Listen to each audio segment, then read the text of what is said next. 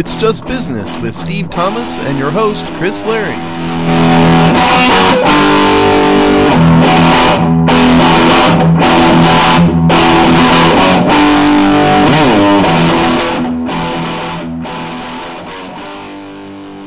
Hello and welcome to another episode of It's Just Business on the Hogstye Network, the show where we look at the dollars and the cents spelled with a C and an S of the sports media business industrial complex. How you doing today, Steve? I'm doing all right, man. How are you? Oh, not bad, you know. Summer's winding down, getting ready to ramp back up for uh, fall craziness, but other than that, pretty normal. Yeah, but I mean, you're not gonna have any sympathy for me in terms of melting in the summer. I'm down here in South Texas. It was like 109 yesterday, if I recall, or something like that. But that's crazy. Um, but my my my my distressing news. I think I told everybody a few weeks ago I was going to go see Yngwie Malmsteen. Remember? Ah, right. I, yes. I'm gotta miss it. Unfortunately, I'm going to be out of town for the day of the show. I seriously contemplated canceling that trip just so I can see Yngwie play see the maestro play, but uh, I just can't do it. I'm I'm gonna go see my parents at this place in Alabama. They go, and it's like, do, do I prioritize family or Yngwie? And it was a really really close call. I mean, Yngwie almost made it, but I gotta. I guess I gotta do the parent parental thing. That would have been a tough call. Yeah, I'm, I'm choosing Yngwie over you. it would have gone. It wouldn't have gone over well with them. I'm just saying you know, if you want to have a strict like a strict analysis, they're going to be here the following weekend. But Yngwie isn't. You know, that's the thing. he's off to Toledo and then Des Moines and exactly. So, so what's what's the really the priority here? so, uh, and so I unfortunately selected family, which just distressed me greatly. You know, but you know what the hell? I guess well, you know. It, it, if it was Steve Vai, would you what, what would have been your call? I'm not a huge Steve Vai fan. It's uh, he's a great player. He's far better, obviously, than I'll ever be. That's not my point. I don't think his songs are very good. He he's not. He's his songs are strange. Um, I mean, the playing is on you know out of this world, obviously. Um, but uh, he's not as fun to listen to. He's a it's a guy I'd like to see play just to say I saw him play. But Yngwie is more my speed and musically, I think a little bit. Steve Vai's songs are kind. He's kind of like a modern day um, Frank Zappa a little bit in terms of his musical taste, and it's just not really my speed. Yeah, a little bit more weird. Um, little. Of course, wonkier. you know the Frank Zappa thing isn't is is is bounded in truth a little bit because he he became came to promise because he um he came on Frank Zappa's radar first because he was like he like transcribed a bunch of Zappa songs and sent it to him. That's actually how Steve Vai got his start in music, believe it or not. Was he ever officially a member of the Mothers of Invention or no? Uh, I don't think so. I don't think so, but he was involved, and I think he did play with him a little bit here and there. But that I know that's how he started was, and when he was like real, like not even like an adult, I think is when this happened, or like very young. Well, there you go. You got a couple. You know, if you're paying attention at home, uh, a couple bits of trivia for you if you're at your next uh, pub trivia and it comes up what was Frank Zappa's band called, or you know these kind of things. There you go. You can uh, squirrel those away. Or, oh, yeah, there you go. How, how, did Steve Vai get his start? Who knew? there you go. Um, well, we're vamping a little bit because it's actually not. You know, we're in that. We're in. There's a couple moments in the sports calendar where they feel a little bit, you know, slow, dead, not much going on. You know, you kind of got the All Star break, but this sort of right before the uh, NFL season kicks off, and everyone the, the preseason is just a Bataan death march. Can we just all be honest about that? Um, but you know, in baseball's in the, what they call the dog days. You got the other sports; they're kind of still in their hibernation. So there's not a ton. There's not a ton of uh, you know earth-shattering stories out there. No, no, no, no. There's not. It's uh, it's a bit of a dead zone. I've always said like the network television schedule is really built upon uh, built from the NFL's schedule. It's not an accident that the network TV seasons kind of are kicked off by that Thursday game. And so, right where we are, which is you know, like the eve practically of the NFL season starting, the network TV starting, it's typically like an entertainment dead zone. Even in like music, Uh, it's it's kind of a dead zone right now in terms of like people uh, you know out there doing promotion for their stuff because it's you know the dead of summer and all of that. So it's um yeah it's a it's a bit of a slow time, but fortunately we have some we found some good business stories as we always do. That we have, and this one started percolating a few weeks ago. Uh, but I don't see it. I don't see it quieting down anytime soon. In fact, from a legal standpoint, we're probably just kind of starting to uh, arrange the chairs around the table to see how this is going to roll out. And I'm talking about the Michael Oher slash Tuohy family. Sounded like it was a bit of a feud amongst themselves. It seems to be extra- estranged for about 10 years, but now it's blowing up into a legal battle, a fiscal disagreements.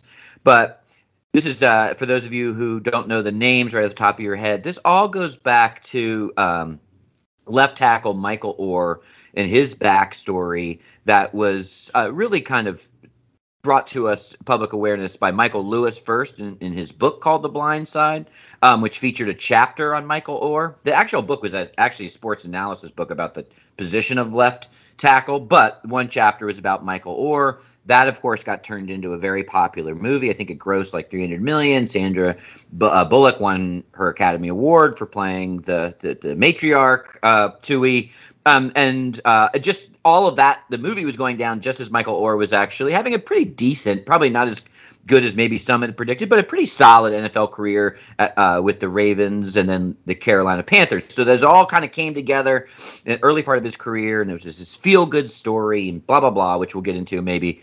But the feel good has ended, and now we have competing lawsuits, a whole bunch of allegations of extortion, money withheld, and all kinds of people from the producers of the film to Michael Lewis, the original writer of the Blind Side book, are all sort of being pulled into this orbit of what looks to be a pretty nasty legal fight.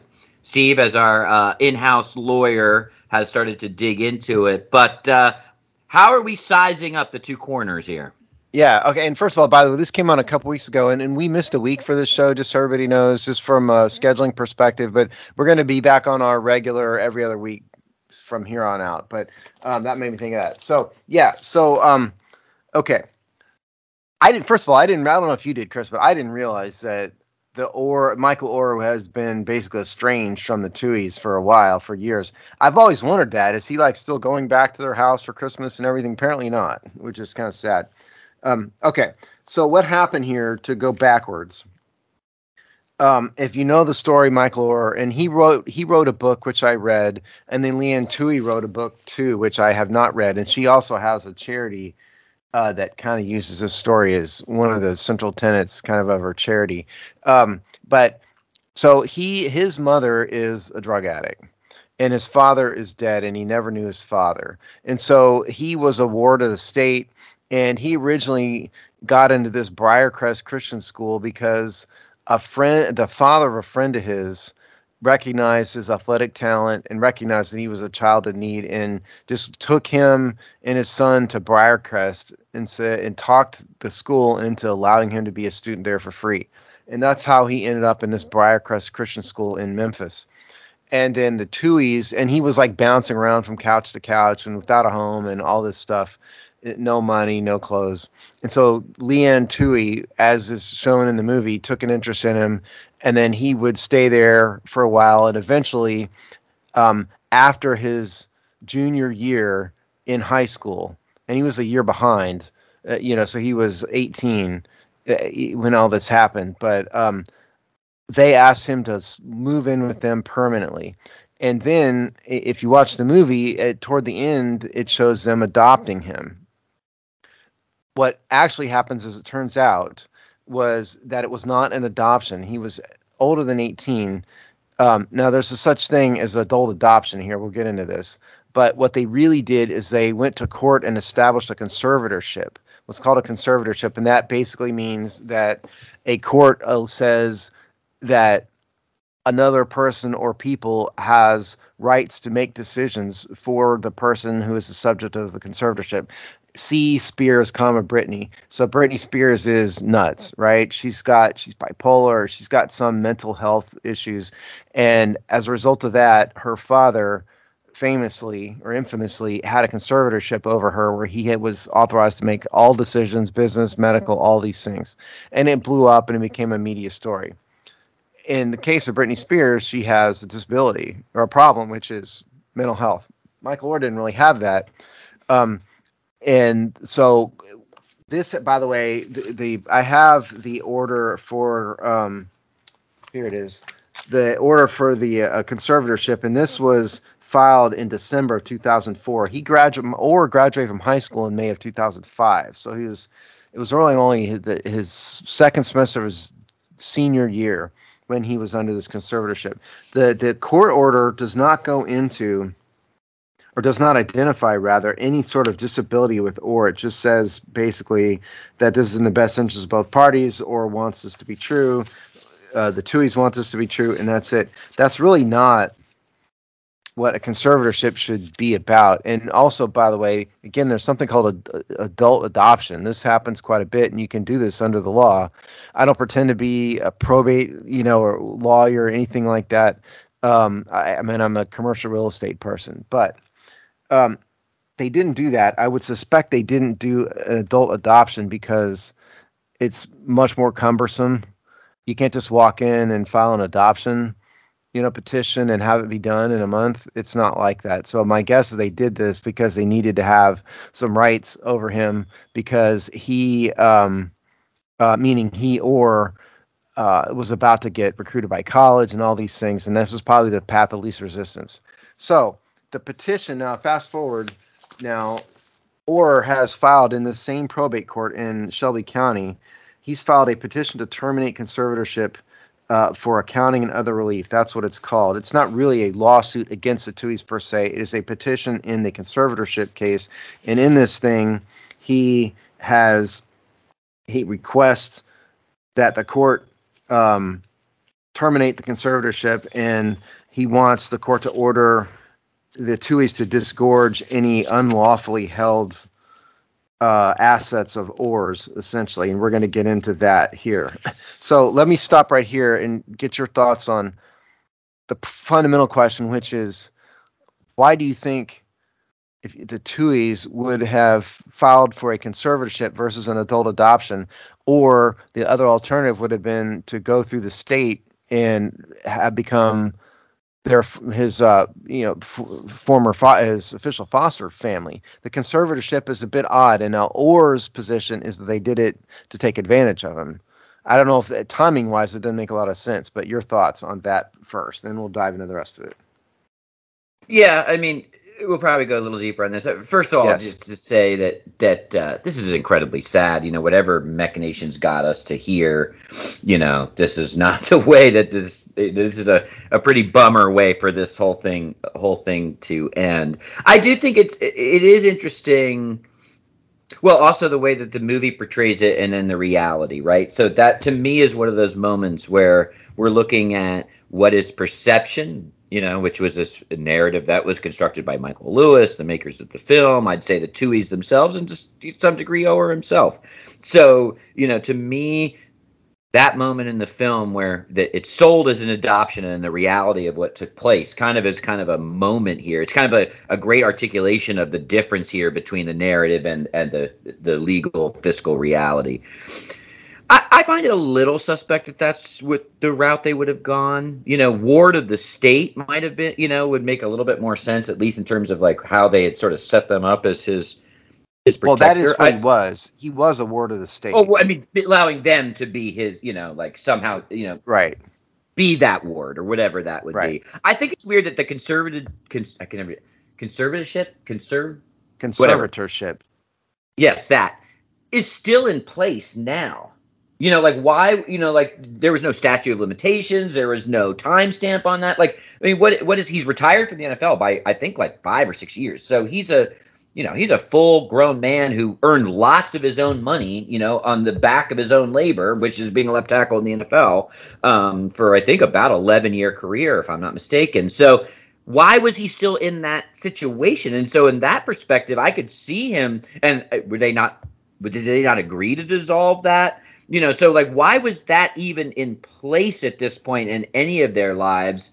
And I wonder if they had actually dealt with that while he was playing or sometime you know with he was solidly established as an adult some of this rancor and the you know like where does earnings stop and start might have been alleviated. So my main question is maybe not why they did it when he was 18 but why is it still in place now and why does he have to petition for it to be uh, you know stop eradicated? Yeah well yes that was my question. I sort of get it a little bit at the time if they need to quick because because here's where, where Oher's narrative is this they did this to me they lied to me they told me it was an adoption it was really conservatorship they did this so they could uh, get all my money from the movie The Blind Side. He's not making any allegations about his NFL money. That's not even a play here. So it's re- the only thing is about the Blind Side movie, and so that's his narrative. Is they did all this so they can steal the the the, the movie from the money, uh, the the money from the movie. Um, the reason why that narrative doesn't make sense is is they brought this kid in when he was a high school kid. Granted, they might have seen you know his massive athletic talent, but you can't. Nobody could predict NFL career, movie, money, all of that. That doesn't make that narrative does not make sense at all. Okay, um, I suspect probably that their heart was in the right place when the conservatorship was established again, I think probably they saw this kid is going to get a scholarship to play football. He, he, there needs to be an adult in charge here somewhere so we can make decisions for him. This is the path of least resistance. They can get this done very quickly in a court. There's all kinds of laws and regular state laws and rules and regulations about adoptions. And my guess is that to get uh, somebody out of being a ward of the state is probably much the same. So they probably just did this really quick because that, so that's what they could do. I think you asked the right question because Oher does have some points here. Why on earth is this conservatorship still in place? That makes less than no sense to me. Uh, again, you know, if you take the Britney Spears example, Britney Spears has a mental health, a documented mental health and diagnosed mental health problem. That is why the conservatorship was in place. Oher has none of that. Oher is a normal adult. He's 37 years old why is there conservatorship in place? It's almost kind of like everybody forgot about it, really. You know, because again, like Oher's not claiming that that they took his football money or even that he wasn't allowed to sign his contract. There's no allegation here that like the Tuohys had to sign his football contracts on, on his behalf. Uh, you, know, you know, none of that. So it's it's it's almost kind of like everybody sort of forgot about this. And furthermore, though, um, there are reporting requirements and accounting requirements for these things. And again, I'm not licensed in Tennessee. This is not my world, but in generally speaking, there are accounting requirements. And and Oher's petition makes note of this. The the Tuohys have never filed a single accounting with the court at all, and they're supposed to do that, and they never have. Um, so the whole thing is weird. Um, and, and again, it's like sometimes these cases like this just kind of drop off the face of the earth. But in this case, yeah, apparently what has come out in the past few weeks is that Michael Oher kind of threatened them years ago. You, you know, and you know, pay me or um, the alleg- I don't have the site right in front of me. There's been a lot of stories on it. He he threatened to you know release information about them if they didn't you know pay him, and they didn't, and so now he's filed this lawsuit. Um, here's the money part of it. Okay, the blind side made something along the lines of, as Chris said, $300 million. So, what Oher is alleging in the petition is that the Tuohys made millions of dollars off this movie and didn't pay him anything. Um, so, that has been debunked. And I ha- do have a site for this. It is the production company released a statement on Friday, uh, Thursday, Thursday afternoon. This is Alcon Entertainment and uh, let's see this. You can find this on prnewswire.com. Um, and we'll yeah, put the link in the show notes too. So okay, yeah, because I because I can't read this whole thing right now. But okay, so this is just a statement from PR Newswire. And so what? There's a lot in in this statement. It's not s- short, but the the most important part is that they said they actually only paid a quote approximately seven hundred and sixty seven thousand dollars to the talent talent agency that represents the Tuohy family and Michael Oher. That's it. And and um, apparently, um, there's a difference between from a contractual and rights and payment standpoint between making a movie about a celebrity. You know, there was an Elton John movie recently. Elton John made millions off that. The Tuohys were totally unknown. Michael Oher was totally unknown. He was a college football player. That was it. And so in that case, the deal, according to the production company, was seven hundred sixty-seven thousand dollars. Now the Tuohys have claimed that they split the money equally five ways, and that Michael Oher refused to take the money, and so they put it in some kind of trust for his child, for his son. Um, and, and so there's really not, in the big picture, a ton of money out there. And so I think, Oher according to Alcon Entertainment, is misguided and incorrect if Alcon is to be believed in that regard. But I think he has a point about the conservatorship. Thoughts? Well, one thing to sort of back up your point, when I start, when I, when I, the news broke about his, you know, he made the first move here that you know kind of hit the press. So with filing for the dissolving of the of this arrangement, and I did find it very odd about how much money that he was claiming or his side was claiming was still being paid out from this movie just because that you know i know enough about the entertainment industry that's just not how that those things work right like especially considering that they were not nobody's you know because the book had been out and stuff so that but you know, the, the, yeah, they're not Elton John licensing millions. They weren't even on the C list. They were just people right. in the in the news.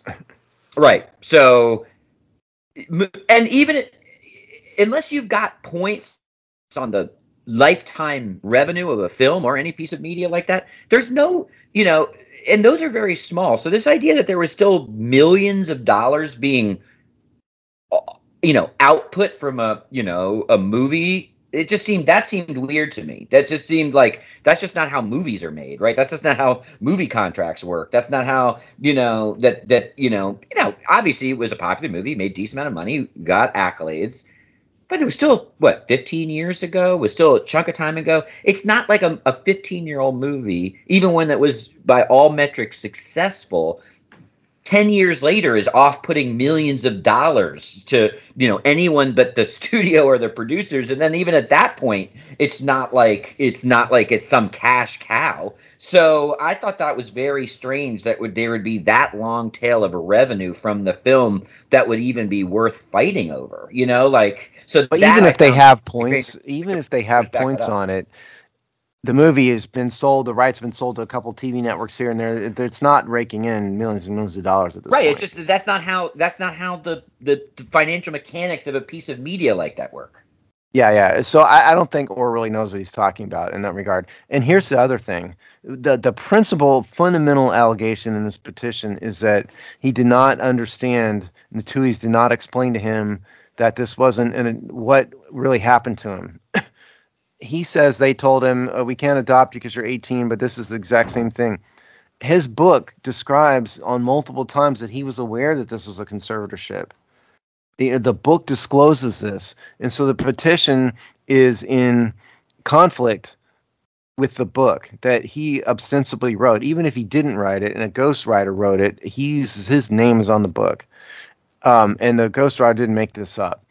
So that is in conflict too. I really, it's very odd to me um, that this is where it came from, uh, or wh- where this came from now. All of a sudden, I, I don't know if he's got people in his ear now he didn't have before, or or what, or maybe he's burned through all his money. I, I doubt that because I mean, for those of you who don't understand, that the reason why the Tuohys are rich isn't just this movie. They owned a chain of Taco Bells and a couple other fast food restaurants like a lot of them. Like they ended up with like a hundred of them or something. And he recent and he sold all those a, a few years ago for like two hundred million dollars. So they are very very wealthy. Um, but but my guess is that Oher probably has his money managed fairly well because of that. So I don't know where he's coming from with this. I somebody's got to be in his ear telling him, "Hey, the Tuohys cheated you," and he just doesn't understand. Right, or and, and you know has a valid point about getting under out from under this uh, conservatorship that they have, and and but now he's blowing it up into be something bigger than maybe it is. I think the reality is the fighting about money and the fighting about contracts are what they can fight about, and obviously this got to be a very fractured relationship. Um, and a lot of so I think this is emotionally driven by probably all sides to some degree than it is, you know, and so money, contracts, payouts are the things that they actually can fight about and it's gotten that toxic that that's this is where we're at. So I'm not sure even you know common sense or common fiscal success or legal, you know, a path to legal victory is necessarily what's even motivating all of this. This sounds like these things are the manifestation of of a relationship that has gone very sour. Yeah, it's sad, uh, you know, because I mean, it, to say what you want about the, the Tuohys, but they took this kid in. He was a street kid, you know, and they tried to do right by him, at least in that regard. So the next question would be Did they take advantage of this kid by putting it out there on the media and allowing a movie to be made and all that? Did Oher really understand and really have a voice in the the production of the movie and all of that? I don't know. That's an open question. I suspect he's going to say no, which is why, as you said, there's a lot of emotion, a lot of hurt. Now, this lawsuit came with a ton of discovery requests, lots of interrogatories, lots of requests for production. Um, if I had to take a stab at it, I would say that the Tuohys would probably settle this immediately. I don't think this is the type of case they're going to want to go to court over. I don't think it's even one they're going to even want to file discovery on. Apparently, that they're already have or it, it, there's nothing on file with the court that I found, but um, they're they have already agreed to I guess terminate the conservatorship. So then it just becomes an issue of money. And if I were them, for sanity and peace of mind, I would just pay him whatever it is he wants, find a number, and be done with it. That's what I would advise him. Don't try a case like this nobody's reputation is going to come out for the better at the end of this if it goes through all of the process. I mean, that's oh, just yeah. a fact. Yeah, and, and, like probate cases aren't out. So, so some jurisdictions you can't access probate records like you can in, for normal civil cases. But in this case, um, everything is out there. I, I dug up everything in Shelby County Court records. Um, and, and, so Shelby County does not appear to be a jurisdiction that um, protects these kind of records as do other jurisdictions. And so, in that regard, all of this would be out there. The, the the discovery won't be filed with the court, but it'll be in a bunch of petitions if it gets ugly. So this is not. There is no good will come of this at all. And again, I think it's sad because it's a destruction of of a family. Uh, you know, I mean, say whoever's right or wrong, these were people that came together through adverse circumstances and got blown up, and I, that's sad. An interesting side note, maybe not even side note, but an interesting part of the story, I actually think, is the Michael Lewis angle. Now, he was a high school friend of the the Tuohy father, so that's how the you know the the story kind of got walked to him. And like I said, the book the book The Blind Side really is it actually for uh, uh, you Washington fans out there, it's actually got a very Washington connection. It's actually inspired by Theismann's Broken Leg because the that era and then since really was about the kind of the do, the kind of dominance and the need for strong left tackles. So as this core position on in football and the evolution of that and then the evolution of defenses, it was a football analytics book about the cost and the rise of the left tackle. And then the Michael Oher chapter, just a chapter in the book, is kind of the human interest version of that. Like how far we'll go and how far talent at that position will kind of rise you up through the ranks, even against all odds type of thing of Michael Oher, right? And then so, but the rest of the book was numbers, analytics. You know, this is the guy that wrote Moneyball. So it was kind of like the football version of Moneyball. Yeah, so, it sounds like you've read it. I've read it. It's a very, very good book. And and for those of you who are Joe Jacoby fans, the sort of the fundamental premise is that Joe Jacoby he uses the example of Joe Theismann's broken leg to demonstrate the importance of the left tackle, which was, uh, and he talks about how Jacoby was a response to Lawrence Taylor. Right. Uh, you know, it's very, very good book. But sorry, go ahead. Yeah. So, but so he gets walked a story, which gives him a you know a heartstring angle in the book, right? Not just you know for football nerds. And and so that starts the story. He's been pretty silent here. So if you buy, if if you if you take the side that you know the the Tuohys kind of self-aggrandize this myth and you know blah blah blah, and they've obviously you know benefited from this over the years. Then Michael Lewis is a pretty key part. He's the original storyteller of this whole thing and uh, you know he's gone on to have a huge career in financial industry. And I, I, think we talked about this a couple months ago. He actually has been riding shotgun with sam bankman fried so we'll probably get that take here at some point. But it does call into question his ethics. It calls into questions how the story even came have they been in cahoots? You know some clips of uh, michael lewis you know talking basically on like press tours for the book and then the movie of calling michael oher kind of dumb have now resurfaced. So this is just going to be this is going to be nasty business for a lot of people. And you can imagine the Tuohys and the Ohers settle, as Steve suggests, and they kind of fade back into, you know, obscurity to some degree. Michael Lewis is an obscure, you know, he doesn't, he's, his career is way past the Tuohys. It really will be interesting to see if he's the one that's got the most reputational damage fallout over this over time. And uh, I've already seen some stuff come into question um, with him and his ethics in this whole thing. So just that's another little fascinating subplot. Yeah, and by the way, I mean the other thing is attorneys' fees in this are going to be racked up quite quick. Uh, Oher's got four separate law firms, all working on this case. They they all get paid, you know. There, so yeah, I, I don't think it does anybody any good to air this kind of drama. The Tuohys can afford it. Pay him some money. That's it the end. Make it go away. That's best for everybody. You make a good point about Michael Lewis. Uh, uh you know, uh, my guess is that Lewis at some point is going to say, "Yeah, well, I didn't make too much money on it, and don't blame me." Uh, you know, that kind of thing, probably. But it's not going to do anybody any good at all. So yeah, settle. No, this is a reverse reputational car wash for everybody involved. Kind of blows up the blind side a little bit, though, doesn't it? You, can you watch this the movie the movie anymore, knowing what yeah. we know now? Yeah, totally. And one thing I wanted to call, I, think that producers off that, and like I said, we'll have that. You can read their their stuff uh, direct from the source. But I kind of did think think it was a little disingenuous in their statement when they were like, "We stand by the narrative of the uh, narrative of the film, and everything there is true to life."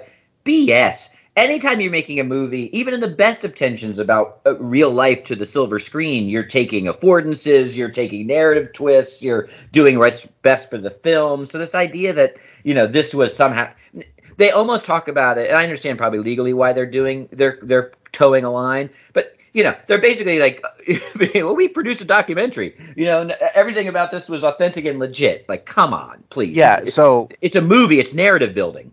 Everybody needs to understand that the only truth in filmmaking are documentaries. Even and you know, even there's even some ethical questionable there, but yeah, absolutely. I mean, you know, documentaries sometimes take positions and have slanted views of the truth, all of that. But this is a fictionalized drama based on a true story. Okay, that's what you know. Uh, all of these movies like this are like that. The Queen movie, Bohemian Rhapsody, was dramatically different than than reality. Just the Elton John movie is a damn musical for Christ's sake. Uh, uh you know, all the none of this is 100% truth. In the case of The Blind Side, um, Michael Oher makes a big point in his book to say Leigh Anne Tuohy did not teach me how to play football, which was the what basically they kind of implied in the movie. He made the point and it seems to be reality that he was an outstanding athlete before he even ever met the Tuohys. Um, and, and, so there's a lot of drama and license in movies, and you cannot take this kind of thing as as gospel. What you, if you really want to know the truth, read Mike, Michael Oher's book, read Leigh Anne Tuohy's book, and then read The Blind Side. That will give you a closer view of what actually happened here. And I think the God's honest truth is that Oher probably was aware that this was a conservatorship, but didn't totally understand it back then because he was an 18 year old kid who barely graduated high school. Uh, uh, you know, and, and, the the whatever motive the Tuohys had before, they are at fault for not terminating this conservatorship or yeah, properly reporting. I bet you that yeah, that's that's my that's going to be what that I think the not properly reporting is where they're in the hottest of water, regardless of their anything else. But I bet you they wish they had put like some kind of like uh you know dissolve clause after ten years or something. Well, yeah, that's what's supposed to happen. They're supposed to be, and again, I don't claim to be an expert, especially in under Tennessee law, because I'm not licensed in Tennessee. But there, this is none of these conservatorships are supposed to be indefinite. There's always some kind of reporting, you know, requirement, some evaluation requirement. You can't just. This is not supposed to go on just forever. Um, whereas this this conservatorship really does, and it's I think it's odd, very odd. And it makes you wonder if you want to. Here's if you want your Oliver Stone theory. Here, here it is I don't I don't know if I believe this, but the Tuohys are very influential people in Memphis. Okay, a major, very wealthy business owner. They know everybody. Is this some kind of like sweetheart deal? You know, through the court. Um, because they're very well known, and the judge was just willing to go, yeah, whatever you want, here it is, because you're a rich, you know, elite, you know, business, uh, Memphis Illuminati. I mean, is that so far fetched? if you and I walked into court, could we get this kind of deal? I, I don't know. Probably not. No, I mean, I think those things are all 100% wrapped up. It's just how the world works to a degree. It's not even like some great, like, nefarious statement. Yeah, right. I mean, look, I mean, if your father is the president and you're going to, you can use his name to, you know, blackmail other company, uh, other countries, right? no, yeah, Chris right. is drinking when I'm um, saying this. I'm just joking. We're not politics uh, here. It's coffee. It's coffee. Um, you know, it'll be fascinating, and we'll. This will be one of those ones that you know will will give us headlines for the next you know six months minimum. This is not unless they unless they take Steve's advice and and make this go away quickly, which doesn't really appear like that's the path.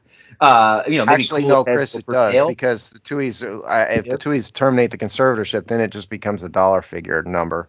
Then that's right. a mediation okay. right there the funny thing about, and then we'll move on. But the Britney Spears is the Britney Spears analogy is kind of interesting. One, it just means America knows what conservatorships are to a different degree than we would have otherwise, right? Because everyone, you know, so like there's at least a concept about that out there in the world about what this is because we've heard about it. And then two, even with you know uh, Britney's mental health issues, she still won her independence. So she even, you know, she was even able to to terminate this. So you know, she got out from under it too. But this, but this concern, and we need to move on. But this conservatorship is kind of odd because it just seems like everybody kind of forgot about it. Because again, no allegation has been made that the Tuohys had to sign his contracts with the Ravens and the Panthers. Uh, you know, no allegations been made that that money went into an account that was jointly held by the Tuohys and Michael Oher. So it just seems like everybody sort of forgot about it and forgot to get rid of the conservatorship kind of. it. No allegations have been made that they had to sign a lease or a purchase of a home for him or a purchase of a car. Uh, you know, all of those things the conservator has to do. And none of that is true. So it just seems like it just kind of sat. And once he became an adult and, and a rich football player, they just kind of forgot about it. Well, there you go. Next story up uh, is Reggie Bush is back in the news a little bit, also um, with various legal wranglings. Um, but basically, he is on a quest to um, basically clear his name is the long and short of it, and not only that, not only that, but uh, clear his name and then get his Heisman back, probably to get his records back, probably to you know ultimately, if you follow that path, you'd get USC to have their national championship, you know, which they won on the field, reinstated but he is basically out there, and uh, you know, was he suing the NCAA? Right. So about basically to, to to clean his name and to get all those things put back on the official record books because he's like, hey, you know, college football is thriving right now on the things that you have basically negated my career accomplishments for. So, how about we go ahead and fix this now? Um, so he's basically suing the NCAA to put his stuff back. Yeah, uh, I have not read this petition. I did not have time to find this and pull this, but this is a defamation lawsuit filed in Indiana. I don't know what court they're in. Doesn't say the article I'm reading does not say whether it's federal court or or state court. Don't know, but ultimately it's a defamation case. And what he's basically saying is that the NCAA put out all these things about him, made him uh, the the the lie would be that he had a pay a pay for play scheme going while he was at USC. He says that's totally untrue. Okay, so here's what defamation is. Defamation is for normal non-public figures. It's you told an untruth to someone else about me. So if Chris and I are not public figures, I'm putting aside that we host the show, we're not public figures. And so the idea would be if I published an article about Chris that said he was a child molester, then and it was not true, which it's not true, um, then that's defamation. But when you're a public figure, the standards change. You have to have malice attached to it and intent attached to it if you're a public figure. This is why these celebrities and politicians typically lose these cases because um, all the media has to say is, "Hey, we had there's some kernel of truth into this, and we thought it was true in the end." Whereas if you're not a public figure, then it becomes dramatically easier because it's just untrue. I will give you an example. The kid, what uh, Sand Nicholas Sandman, Sandman. Remember this guy? This was that might not be his first name, but Sandman. I don't know. Three years ago, he was a student at a private school that was at the Capitol building in Washington D.C. and a older Native American gentleman came up to him and was like beating a drum and and and um, it ended up being like an abortion anti-abortion thing. The media jumped all over this kid Sandman because he was filmed kind of standing there with this older gentleman in his face and the media turned this into rude kids berate older gentlemen about abortion something like that I bring all this up not to judge him, but to say that he filed a massive, huge lawsuit against the New York Times and CNN and others and collected one and collected money. And the reason he did is he's not a public figure. Tom Cruise sues the LA Times, he's probably going to lose. So Reggie Bush here has a mountain to climb because he's a public figure, and so they're to he's to have to prove that the NCAA intentionally went out to smear him and that's probably not the case. Now, if you go back to remember what happened, what all of this stems from is that Reggie Bush had a bunch of ne'er do wells around him, namely his parents, who had taken money from agents, and like he, the agents like bought him a house, you know, uh, the the family. Um, and there was there was not really at the time too many allegations that Bush himself took money. It was the people around him, but um, he's now saying that all this all this stuff the NCAA did was because they said that he it was a pay for play scheme, which he says is not true. So what he's asking for as relief is his Heisman Trophy back, which makes no sense. It's not relief that a court can order necessarily. Um, and and his records and his kind of his life back. So that part doesn't make a lot of sense. And by the way, we're we're uh, really jumping off a story in the Athletic, pretty much our go-to oh, source. Oh yeah, sorry. Um, yeah.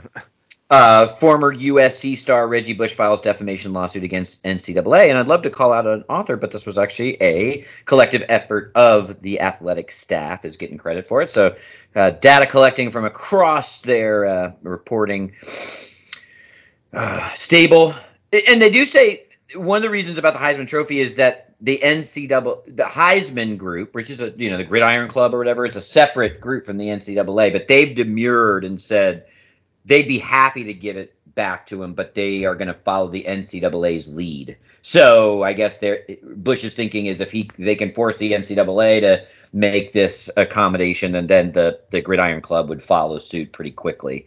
Um, yeah, I think this might be a hard case to win for Reggie Bush, right? Because I think I think probably the NCAA's core legal argument will be where you still violated the rules at the time, right? Like it doesn't matter what we're doing right now. It doesn't matter that University of Georgia has a $25 million kitty for NIL payouts through some kind of bizarre nonprofit, you know, giving circle type of arrangement.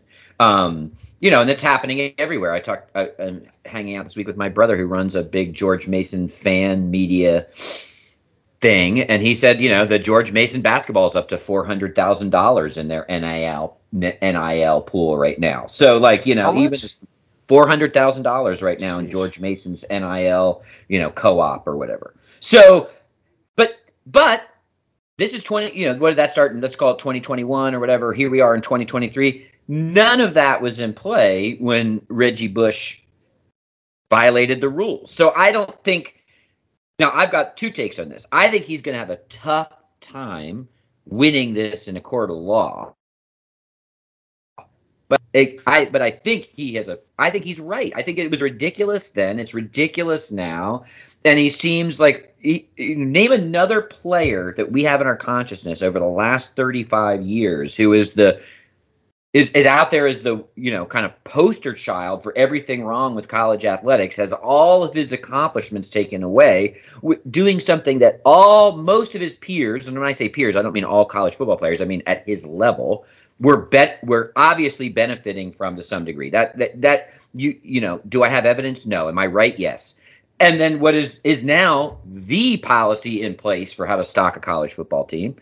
I think the N- I actually think the NCAA should not fight tooth and nail in this. They should actually acquiesce. They should give him his stuff back. And I think it would be a, a PR win. I think it would acknowledge, you know, a little bit of their own hypocrisy. Now, you know, and like how do you smooth that over? But I, uh, you know, I don't think he wins this in, you know, mediation or court of law or whatever kind of official mechanic this goes through because all you have to say is he violated the rules at the time, and that would be very difficult to overcome.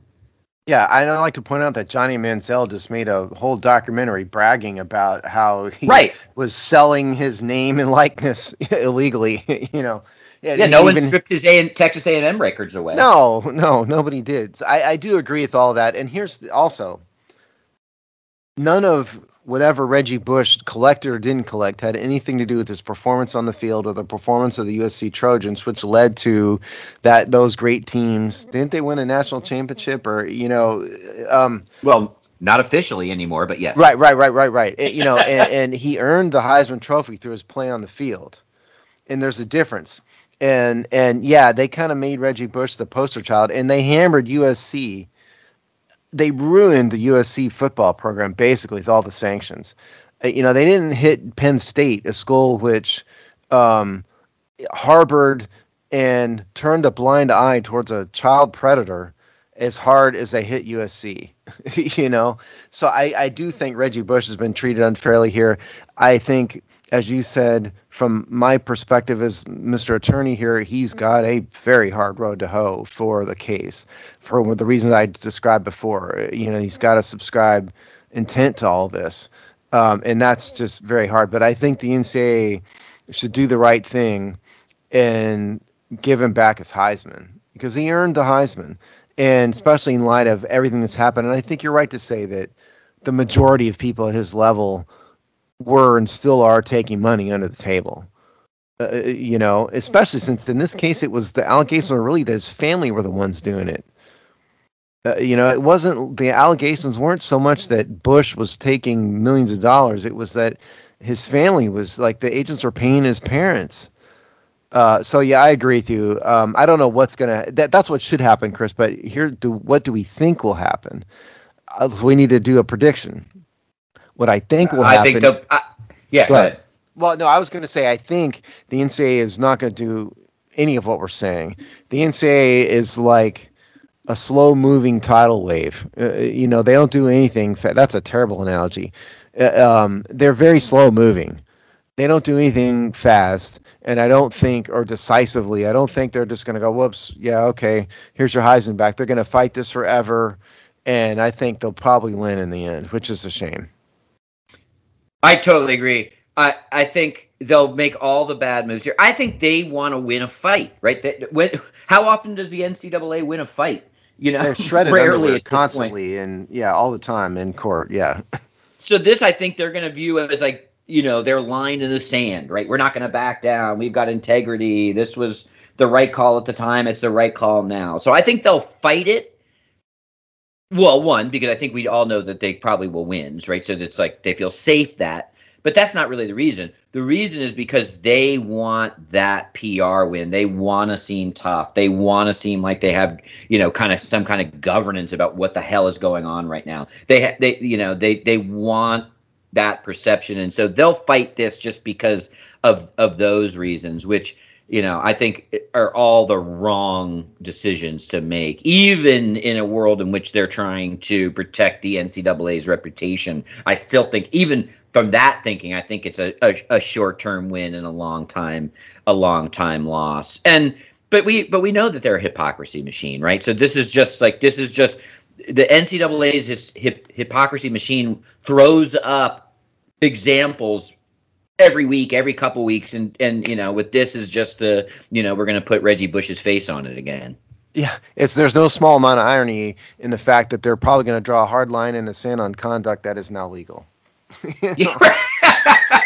That's such a good way, a great, a great way to put it. And you know, Gridiron Club, have you know, have some, you know, have some intestinal fortitude here. Just give them, you know, like why, why do you, in what world do you need to bow down to the NCAA? They're they're they're not even a paper tiger. They're like a paper house cat. Just give him his Heisman.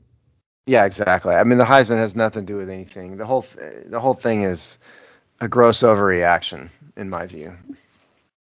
All right, we got um one final one here, and this is that, which is like one of these are one of these stories that like I you know like only pops up again in our consciousness when there's a settlement, which is kind of interesting. But Sage Steele has now officially departed ESPN, and probably with a payout. I don't know if I have the details on on how much or whatever, but they basically have come to a legal and fiscal arrangement, um, which has her no longer um, longer working at ESPN. Uh, so you know, there's probably a lot wrapped up in this. You know, like who can say what, and, and she was obviously a, a, a more conservative, personal conservative viewpoints, and that maybe clashed, maybe didn't. That was the the you know her beef. But Steve, what is what is the legal and fiscal arrangements of her exit? Yeah, this I, I think we don't want to delve too much into the politics here, but it just what what happened was Sage Steele said a bunch of kind of conservative leaning things on the air and on podcasts and in writing and stuff, you know, about like COVID vaccines and about certain policies. Uh, she said something about Barack Obama, uh, you know, is biracial and I'm biracial, and it's interesting that he chose to be black and uh, you know things like that. And then ESPN uh, among us, she said some other things here too. And ESPN basically told her to shut up and apologize. Um, and so she filed a lawsuit against ESPN saying she was her speech was protected by the First Amendment, um, and that she's sort of unfairly ostracized from ESPN on the basis of her speech. Um, that's dumb. Okay. Uh, now, if I have to explain this for the hundredth time, I guess I do. The First Amendment does not protect you against pri- your employer limiting your speech. The First Amendment protects you against the government limiting your speech. So if the government does things like limit the reach of articles on Twitter by forcing Twitter to uh, limit the reach of tweets, as has been alleged, that is a First Amendment problem. What is not a First Amendment problem is ESPN telling Sage Steele to shut up. I don't even agree with what ESPN's position on a lot of things. But the idea that a private employer does not have the right to limit the voice of its employees, particularly a public facing voice like Sage Steele, is just wrong. Okay and so that I think is fundamentally what's wrong with her lawsuit is that I mean I'm glad she got out from under him. She clearly didn't fit with ESPN, and so God bless her. Uh, you know, and yes, they came to some settlement here, here, so it appears. But I think from a legal perspective, her First Amendment rights have absolutely nothing to do with ESPN whatsoever. Yeah, I wish I you know I wish from all angles people would start to understand that better. It's such a it, it is such a it's ignorance muddying the waters every time this comes up, and it's it's frustrating on all levels. But they, mu- I wonder. So because this took a while, right? This is like from a like I mean, we're referencing stuff on. she said about Barack Obama, so that already tells you we're dated, right? You know, that's at minimum six years ago, seven years ago. It's so been a while. It's been a long time. Yeah. I wonder if the settlement was some kind of since they've been in this battle or whatever you want to call it, a kerfluffle. Uh, if she, if they basically compensated her for back wages, like you know, like oh, well, I can tell you probably, Chris. I mean, you know this, but if somebody like this is not just a standard at-will W two employee, she undoubtedly had an employment contract that obligated her to do certain broadcasting services, and so probably a settlement is some compromise uh, payout of the remainder of whatever is in her contract. That'd be my guess. Yeah, right. Something similar to that. So I don't, you know, and maybe there was like a whiff of some, you know, little bit extra on top as a damage go away thing just to put this to bed. But I, I don't, I don't think it was much more than that. By the way, we're we're uh, CNBC obviously is a good source for us over uh, um, considering what they cover, uh, business. Uh, and this was an article. I mean, you can find this anywhere, but we were we were taking our facts from uh, CNBC article. Sage Steele departs ESPN following lawsuit settlement by uh, Lillian Rizzo, who we've also referenced in the um. Yeah, no, and and you know she, she we'll see she kind of did probably some damage to her career only in as far as she's been sort of not in front of the camera now for these these amount of years right so you know i wonder i wonder where she lands next but uh, she's going to have to sort of i mean i, I would imagine she's going to want to put this behind her to restart her career yeah, I'd like to throw one more. Yeah, I agree. And uh, she's a broadcaster, and she's got to talk her way into a broadcasting job, and she's been fighting with her broadcasting and broadcaster employee. Look, I even kind of agree with her on a lot of her positions, but it's not the point. But I'd like to throw one other angle into this. Disney owns ESPN. Disney is absolutely hemorrhaging money at unparalleled rates right now. A bunch of their movies have tanked the parks are tanking, that Star Wars hotel thing tanks. They've got this massive, huge deal with Hulu where they're supposed to pay Hulu some enormous, like forty billion dollars, some huge number here coming up in a couple years. Um, I don't know if Disney can afford to needlessly fight over things like this, you know, or spend more money for years in in a lawsuit and trials and all that. I think Disney would be.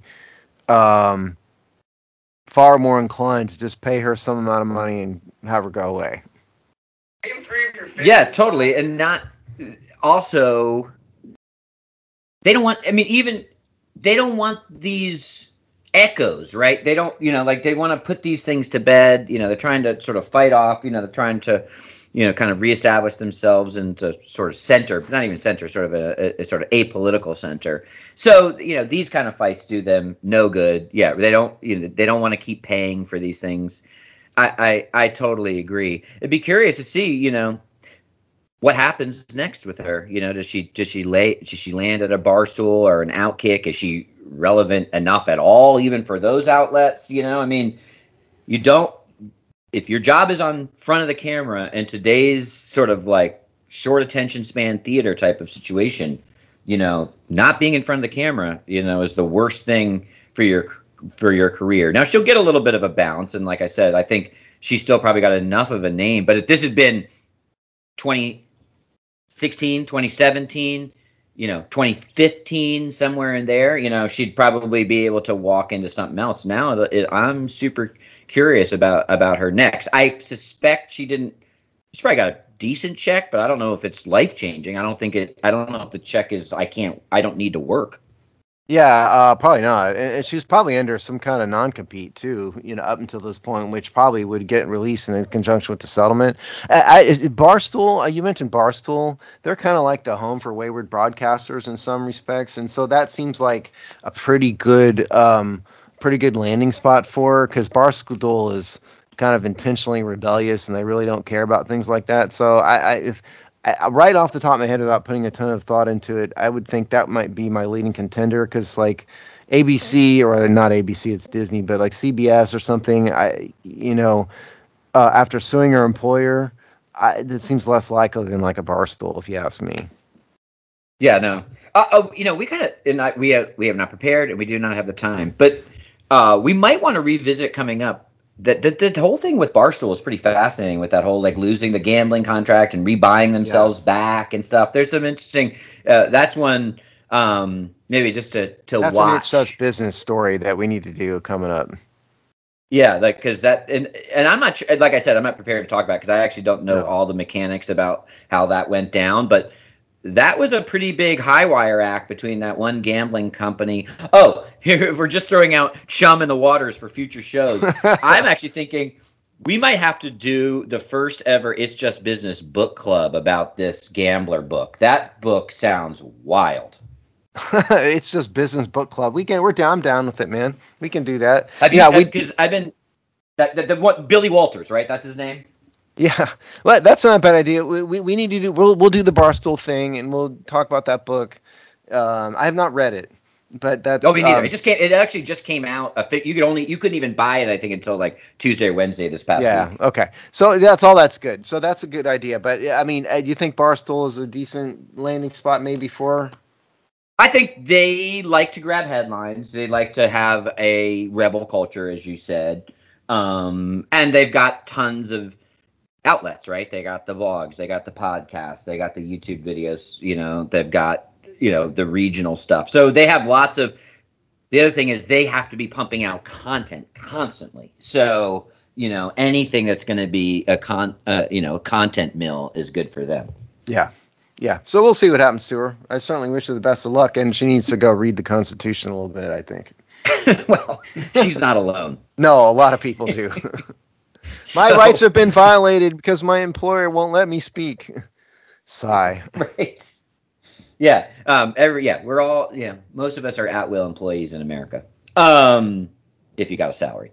All right, Steve. Um. Wow. You must be really ramping up for you know the uh, regular season. Even though this gulf between this, they got first of all they got to figure out this NFL preseason. They do not have it right right now. This gap gap between this third preseason game and the kickoff Thursday, it feels like a whole new. It feels like a second off season.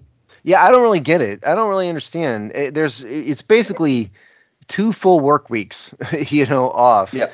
Uh, and, and and and it seems like you have this build up, and then you're going to lose momentum by giving a really long period or no, no football's happening. I, I think that's kind of dumb. What I would do is I would just move the preseason start week up a week and not have an off season or, or an, an off week rather. Um, but yeah, in terms of Hogsty, certainly we're gearing up for the preseason. We've got the Hogsty, which is released every Thursday, uh, and uh, we have all of our regular written content. Um, totally. Uh, they, basically, here's the hi- highlight on NFL preseason: the 17 game, 17 game season was a rush job, and we're paying the price for it now. Um, all right, so check into the Hogs Tie for this exciting Commander season, and we will see you in two weeks.